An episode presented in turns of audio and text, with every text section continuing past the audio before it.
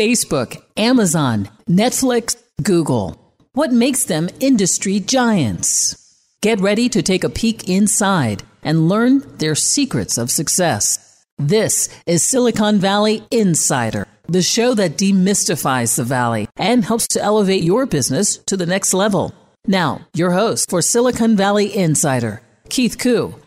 Welcome to Silicon Valley Insider. I'm your host, Keith Koo. Today's show, we're going to be diving deep into blockchain beyond Bitcoin. We're going to be talking to government officials like Dr. Vanila Singh, and we're going to be talking to investors, entrepreneurs, technologists, regulatory folks, all because I think it's really important that people understand that blockchain is taking off.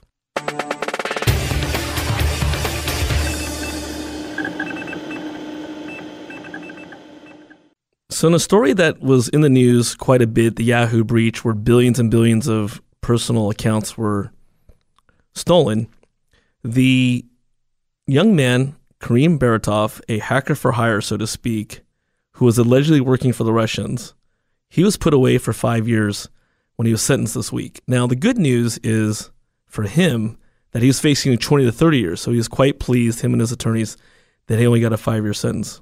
But the U.S. made a very clear statement, the U.S. attorney, Alex De, that hackers such as Baratov ply their trade without regard for criminal objectives. And so they're just trying to say again that they're not messing around. In another privacy breach case, which we talked about earlier, and this is, it gets really sticky, is Aetna is going after their vendors. And what happened in this case was people who had HIV had notifications sent to them in envelopes with windows. Now think about that versus an envelope without windows. And so the breach is saying, and again, this isn't a technical breach or a digital breach, this is just old school snail mail, that the folks that had windows on their envelopes could potentially have had their personal data stolen. And so Aetna decided to go after their vendors. So this is a case about vendor management. We talk about GDPR, we talk about the European Union and how stringent they are. This is no joke that when a large company or any company decides that they're the ones that are going to get lawsuits, they're going to bring in all the people in the ecosystem. And this is, again, another potential use case for blockchain eventually, in that people are trying to figure out how to secure their supply chain, whether it's pharmaceuticals, agriculture, or even snail mail. In other news, a mental health provider decided to pay ransom instead of trying to unlock their encrypted files that were taken by a ransomware attacker. We talked about how the city of Atlanta spent $2.6 million remediating their breach. This is a case where the hospital decided it was just much easier to pay the ransom. We don't advocate that. We just know that there's tough choices to make. And that's the news of the week.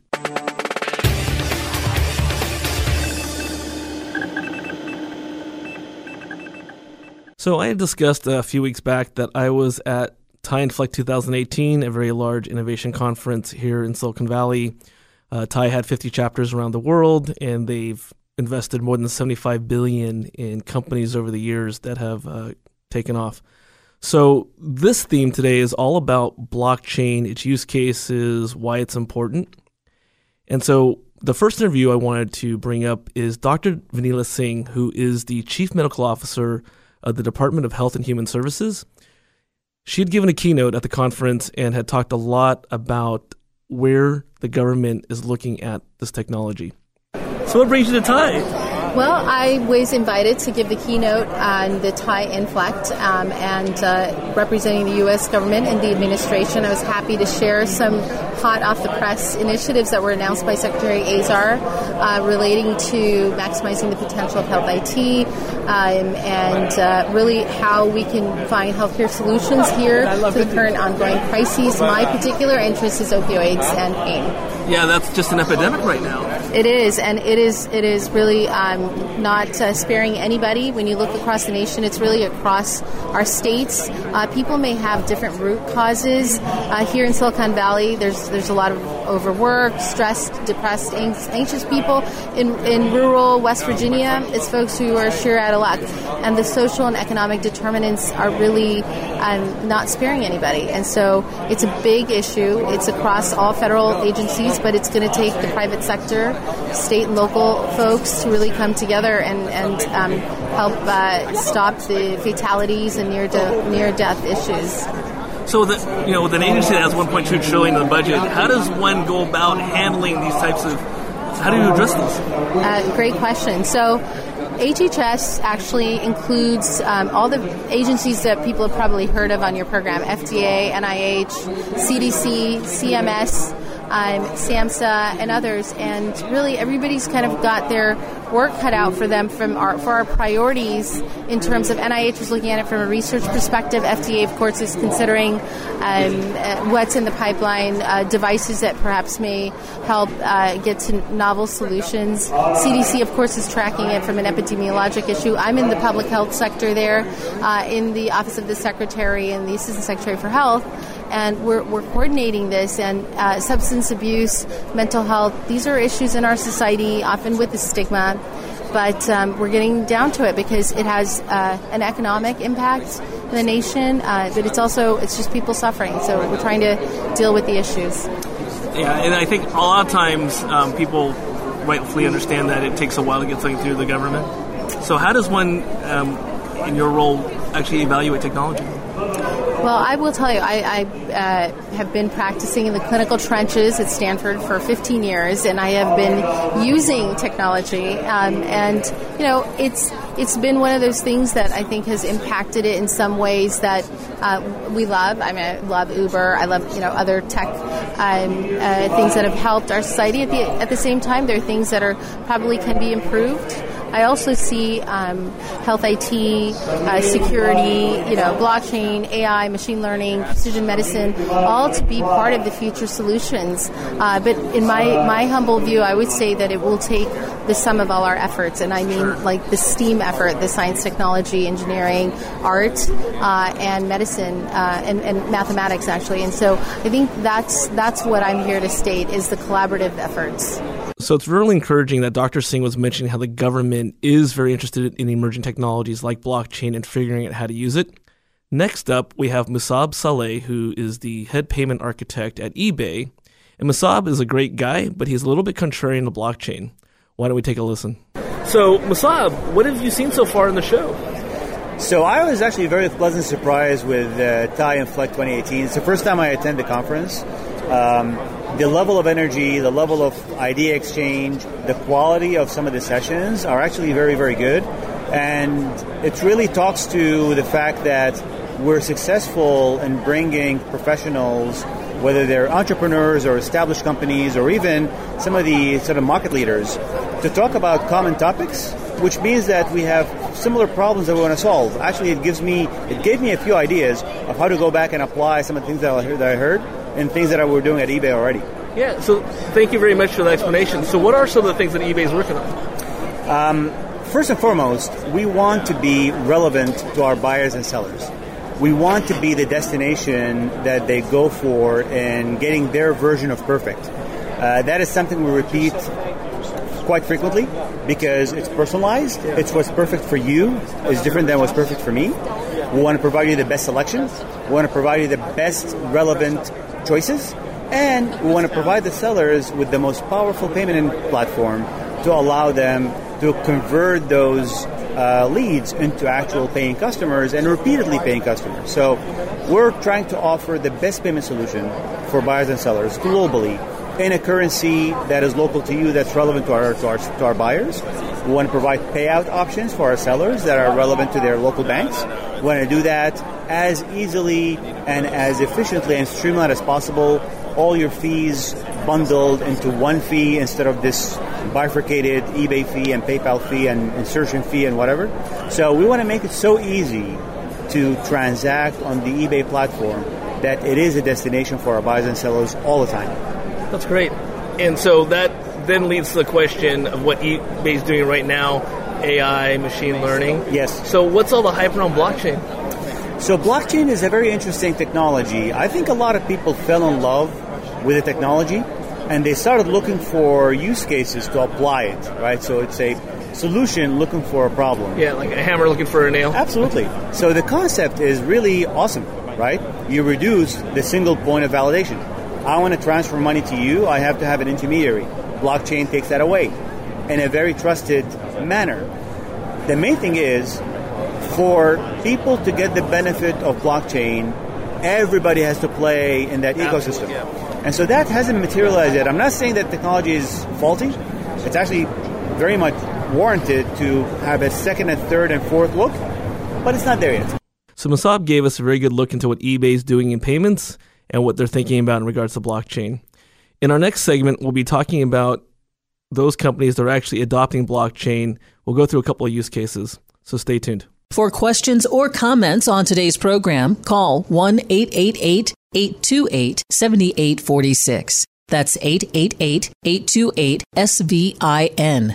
Now, back to Silicon Valley Insider. Once again, your host, Keith Koo. Welcome back to Silicon Valley Insider. I'm your host, Keith Koo. And today's show is all about how different types of groups are adopting blockchain technology, which is beyond Bitcoin. This is really important because this is beyond what people think Bitcoin is. It's how to invest in cryptocurrency safely. It's how to adopt the technology and how to not waste money in doing it.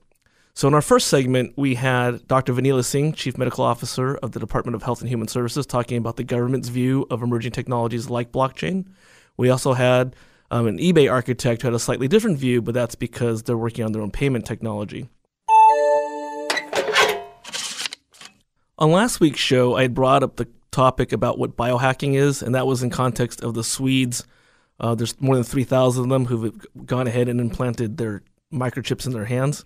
So the question of the week is really, what is biohacking? And in a little more detail. Biohacking used to be about how to alter your diet, take supplements, get more sleep. And then there was wearables like an Apple Watch, a Fitbit, Strava for biking. But now we're talking about physically altering your body with technology in order to do new things. And so right now, the most frequent use case is the same technology that's in your pets. It's called chipping, where you're actually putting a microchip inside under your skin, and it's using a technology called near-field communications. That is really more widely known as IoT devices now, Internet of Things. And it can be used for lots of different reasons. There's silly uses like putting a chip in your hand so somebody can scan you and get to your website. But there's also things like, buying snacks, unlocking doors, getting into cars, buying groceries. There's commercials about being able to, take groceries off of different shelves in a store and then just walking out the store, and you think that the guy or the gal is a robber, and really they're just using this technology. But I think there's going to be a lot more news because it seems like, especially with millennials, that people are very willing to adopt this technology for a number of different reasons. So, for instance, there is ease of use. You don't have to carry a wallet around. But there's also people who think it's more secure because people think that their identities get hacked, their credit cards get hacked. It's still arguable about how safe this technology is, but I'm sure there'll be more to come.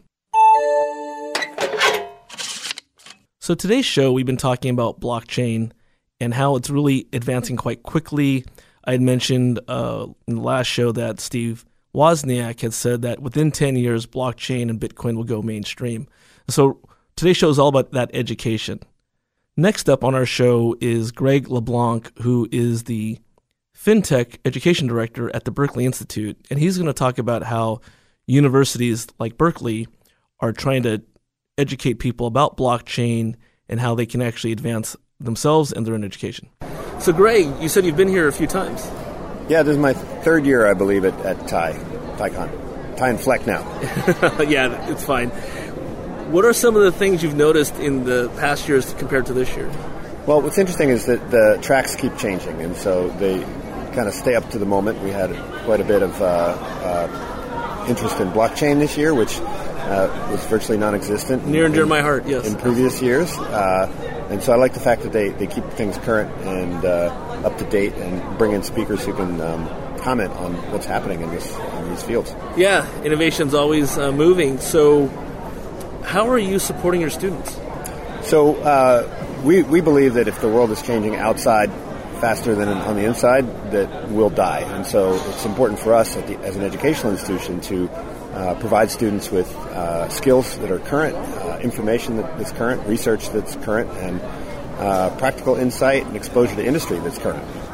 So in the area of FinTech and blockchain, we launched a course this year that I believe is the first one in the country that brings together law, business, and engineering, insight from practitioners and professors and students in all three disciplines with the goal of designing real-world business applications that could get funded and put into action before the semester's even over. Yeah, that's great. Do you find that students are struggling to find those resources? I think it's just that it's a very chaotic landscape, and a little bit of curation goes a long way, bringing people together, helping them to network, introducing them to industry people. And most importantly, the engineers are very high on the technology, but they don't necessarily understand how to make it viable. Business folks are pretty good at identifying ways to build businesses, but the technology is very opaque, and then both of them kind of forget that you got to do this without going to jail, and you got to understand. That's exactly what we focus on too. Yeah, you got to understand the legal landscape. What's the best way for prospective students to get engaged with you?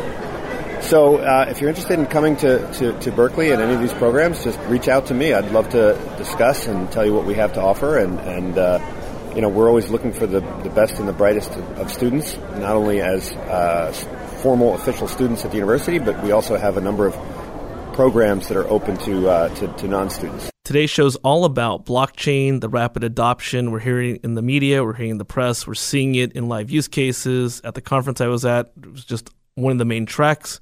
And we're about to have Ibrahim Al-Hussein, the founder of Full Cycle Energy. So tell me more about Full Cycle.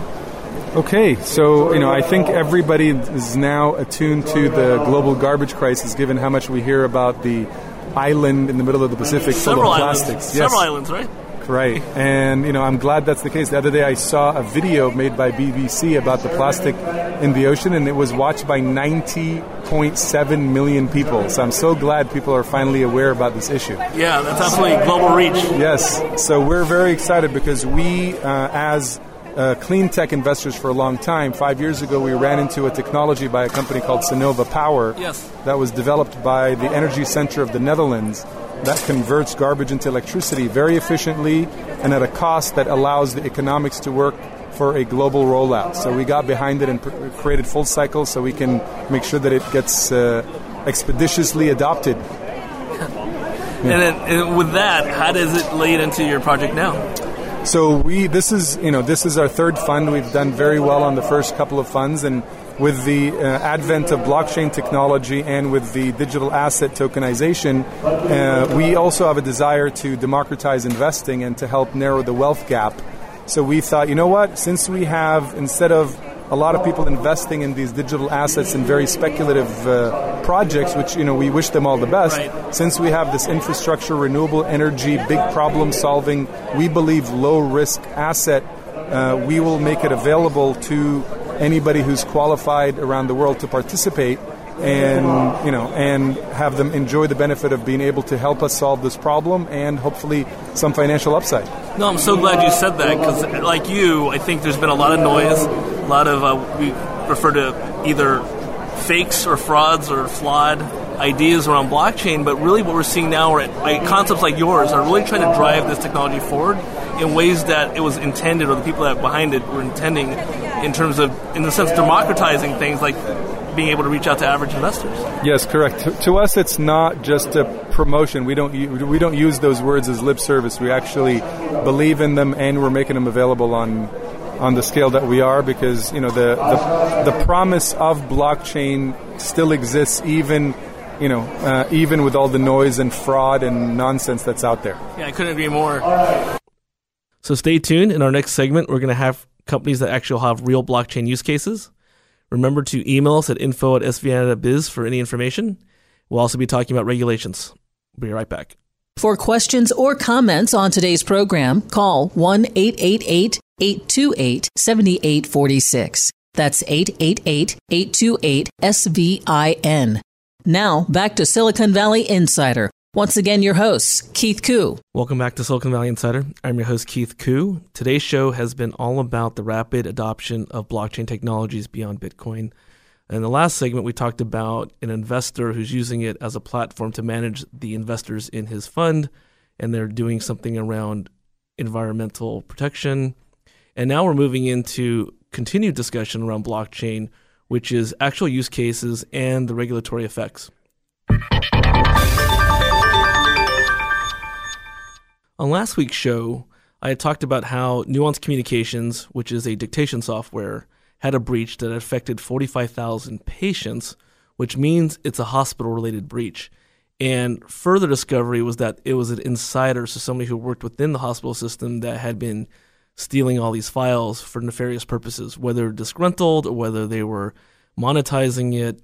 It just highlights two things. One, we called it an insider threat because it's inside to your organization. You really need to be aware, and you have to have controls around that. We talk about how we really encourage organizations to do risk assessments, and there's groups who do that for you. So if you need information, email us at info@svn.biz, and I'll make sure you get connected. And secondly, there's a reason why hospitals get hit so often. Hospitals, and I know people get upset when I say it, are not as regulated as banks. Banks get attacked 50 to 100,000 times a day. Hospitals do not, and they don't have the same regulatory controls because apparently the government will mandate that money is safe, but not necessarily your health records.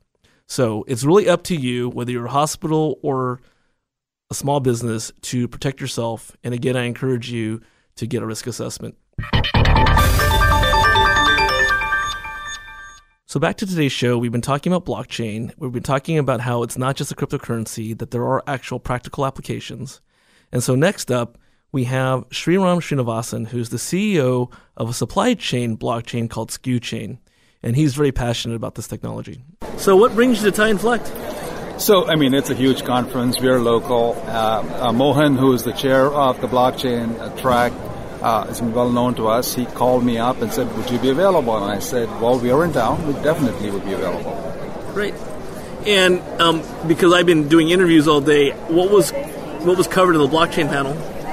So the panel was called Blockchain Startups. There were three panelists, and the moderator was a venture capitalist. And the ideas were, how do you separate signal from noise in the blockchain? And how did each one of us come into this actual space? So those were the kinds of topics. It was a broad overview. Okay, and so then what was your story? How did SkuChain get started? So actually, I'm the winner of 12 hackathons in Silicon Valley, and one of them got the attention of the American Express CEO, Ken Chenault, and I was looking to see how could I take it to market. This was Jan 2014, and I looked at this thing called Bitcoin. I read the white paper. I got fascinated. I wanted to learn more. It was hard to get more information those days, so I started the SF Bitcoin Devs Meetup. It was running in San Francisco. I started that at Mountain View at the Hacker Dojo, and brought in lots of people, got deep into the code, tried to understand it, and saw the value in the chain versus the coin. And in the September-October timeframe of 2014, started SkuChain to bring provenance tracking into the supply chain. Once we started, we recognized that the biggest problem was not just getting provenance, it's the adoption. Yes. Why? Why would somebody, the supplier, add an extra cost to his workflow? Yeah, no, that's in my entire background, doing supply chain risk management, negotiating with vendors. And how I got into blockchain is really the same as you, is beyond the crypto aspect of it, there is utility. Mm-hmm. And the adoption of that's important in order to move this technology forward. So thanks for the work you're doing. Mm-hmm. So what are kind of the learnings you've had so far? So what we have found out is that there has to be a clear incentive at the last mile. Because, I mean, this is a trucker or a warehouse operator or somebody who's got a difficult job. And, you know, you got to help him and make his life easy. Otherwise, you're going to have trouble in adoption. And his boss has got to see a real value immediately, because they're not looking at innovation and IT and all of that stuff. They're looking at, like, facts on the ground, money in my pocket. When we provide them working capital relief, their eyebrows go up and they say, wow, that's something I want. Now tell me, how high do I have to jump? What do I got to do to get that? And we say, well, all you got to do is use a smartphone and do some scanning. And they say, well, yeah, we can do that. Yeah, I speak a lot on panels and conferences. I was at Plug and Play's InsureTech Forum a few weeks back, and really I said kind of the same thing, like, blockchain shouldn't be used if there's a simpler way of doing it, or more cost-effective way of doing it. You should know why you're jumping into it. But then once you get through the noise, once you figure out the utility and use case, it can be a very effective tool and platform. No, I agree with you. I mean, blockchain for the sake of blockchain doesn't make a whole lot of sense. But, you know, typical database software, SaaS, cloud software, essentially siloed, right? But in business, especially in supply chain, we have collaborations, we have ecosystems, we have partners, we buy, we sell, we have insurance, we have logistics, we have all of them, right? You can't have a centralized database there. You have to have a system, and EDI and XML and ERP systems have been the workhorses, but, you know, they're not quite as sophisticated as like Twitter and LinkedIn and Facebook that they're used to.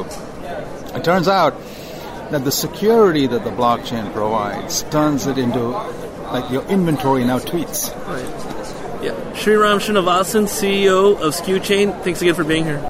So next up, I have Maryanne Morrow, who is the CEO and founder of Ninth Gear, a former venture capitalist turned entrepreneur. And Maryanne was just a fantastic speaker, and she was really talking about her own experience in diving into the regulations behind blockchain. She's very well versed in it, even though that's not her main gig and she's not an attorney. So we should listen to what she had to say. So you just got off a panel. I did. What was it about? It was about investment and regulatory trends, which is a hot area right now. I can imagine. So my show, we talk a lot about innovation, cross-border business, fintech and blockchain, etc. But what we said was the secret of Silicon Valley up until now was free access to capital, smart people, great networking, great weather, but also the lack of regulations until now. Well, a lot of these things that we're talking about with blockchain have regulations that are important because they are involved in securities. And there's a lot of questions about tokens, cryptocurrencies, and whether or not the Howey test applies. So the Howey test is a really old law from 1946, yep, and it talks about what is and what is not a security. And there are some variations of it and some exemptions. So you could have Reg A, Reg A Plus, or Reg D exemptions. But if you don't have one of those and you are a token, you could be in violation of some of those laws if you don't follow them. And so what we're seeing over the course of the last 6-8 months up to a year is that things have been completely unregulated. And then last year in July, the DAO report came out from the SEC. It's also called 81207.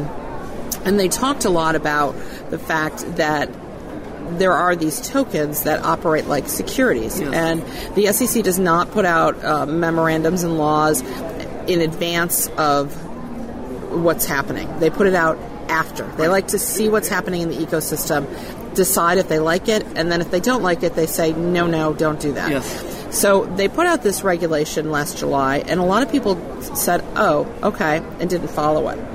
And we saw that happen. It was a very frothy, really frothy environment with ICOs up through the end of 2017. Yep. Although we've talked about it, out of 900-plus ICOs last year, 2017, over 50% of them were dead by February, either flawed or fraud. Correct. And, you know, less than 9% of the token economics are appropriate. So in February of this year, the SEC started sending out love letters in the form of subpoenas. And so that got a lot of people's attention. And then they started to arrest people. And now this week, there was a class action that happened against Ripple and their XRP token and against the founders.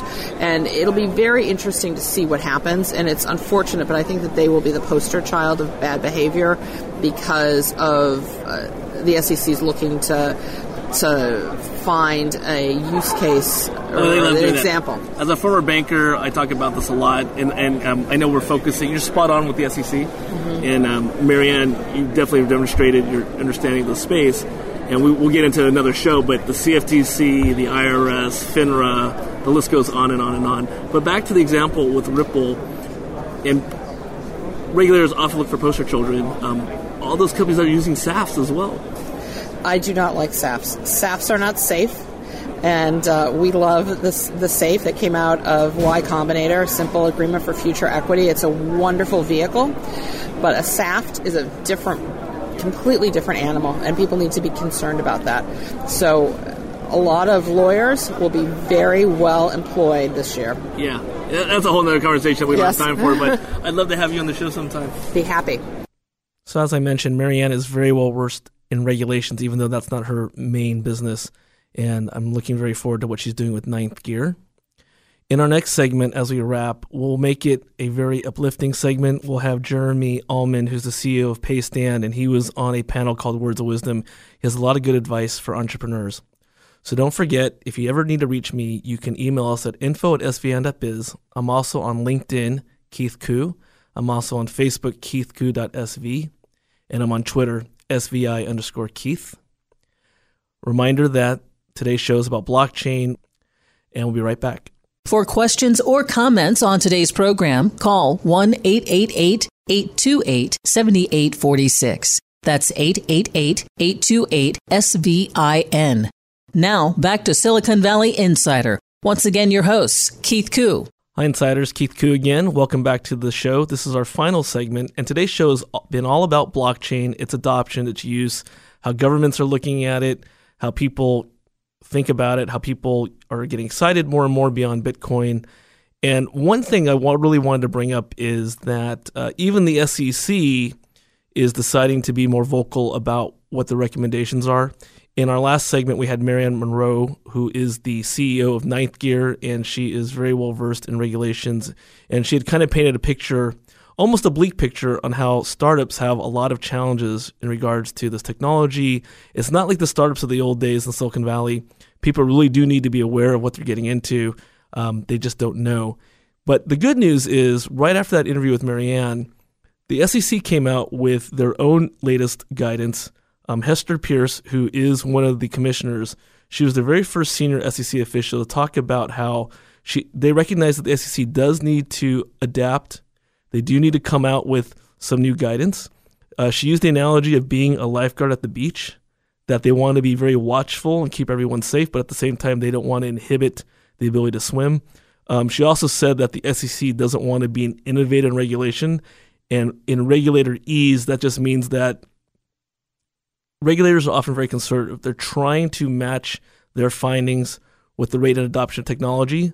So she acknowledges that there's that need to do so, but that they don't want to be the ones creating new law. That's where lawmakers come in. So I think it's a really good point to be at, especially at this time in our economy and in this technology, because Steve Wozniak says that Bitcoin and blockchain are the transformational technologies of the next decade.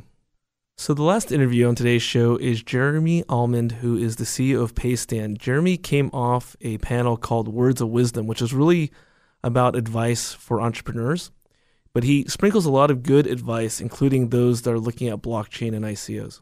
So, Jeremy, you were on the Words of Wisdom panel. What was that like?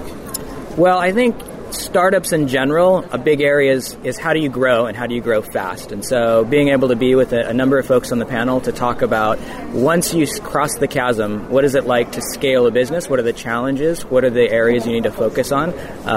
Was really, I think, the focus of the panel. Okay. And from that, was there anything new you learned or something that you imparted that you wanted to get across to startups? Well, I think one of the things I heard commonly on the panel was regardless if you are a technical co-founder or not, you're building a great product or not, at some point for the startup to scale, you actually have to sell. Yes. So.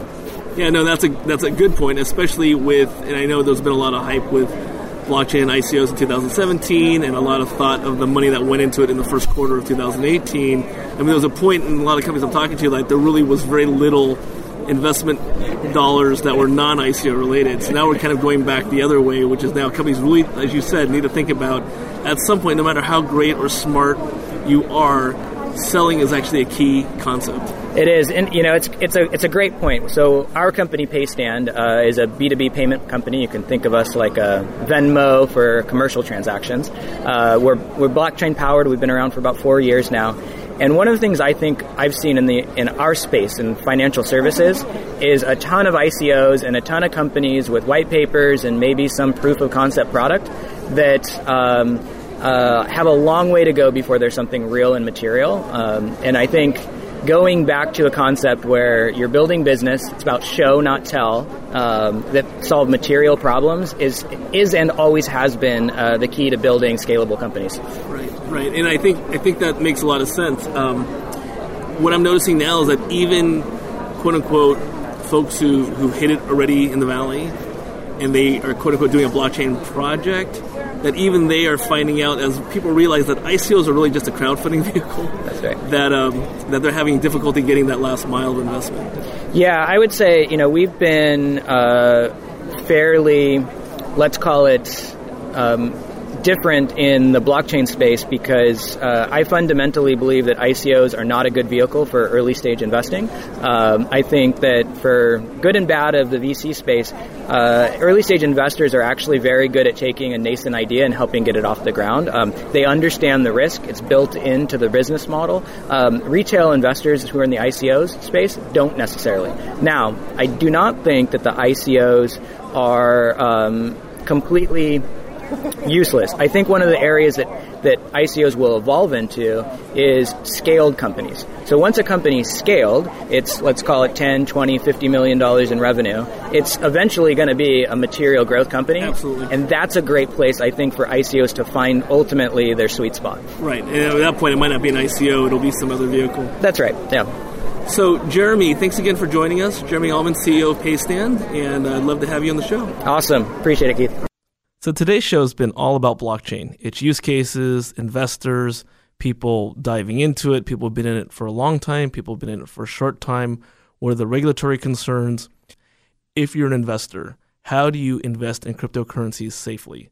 And we're talking about not necessarily pushing a particular blockchain or a cryptocurrency, but what it takes to actually invest in these things, such as how do you open a wallet? How do you get started? So my encouragement is that everyone needs to be understanding this technology. As we've said a few times on the show already, people like Steve Wozniak, blockchain and Bitcoin will revolutionize the next decade. So you've been listening to Silicon Valley Insider with Keith Koo. You can always email us at info@svn.biz. And see you next week. You've been listening to Silicon Valley Insider with Keith Koo. For questions or comments on today's program or to schedule a complimentary consultation with Keith about your business, call 1-888-828-SVIN. That's 1-888-828-7846. 888-828-SVIN.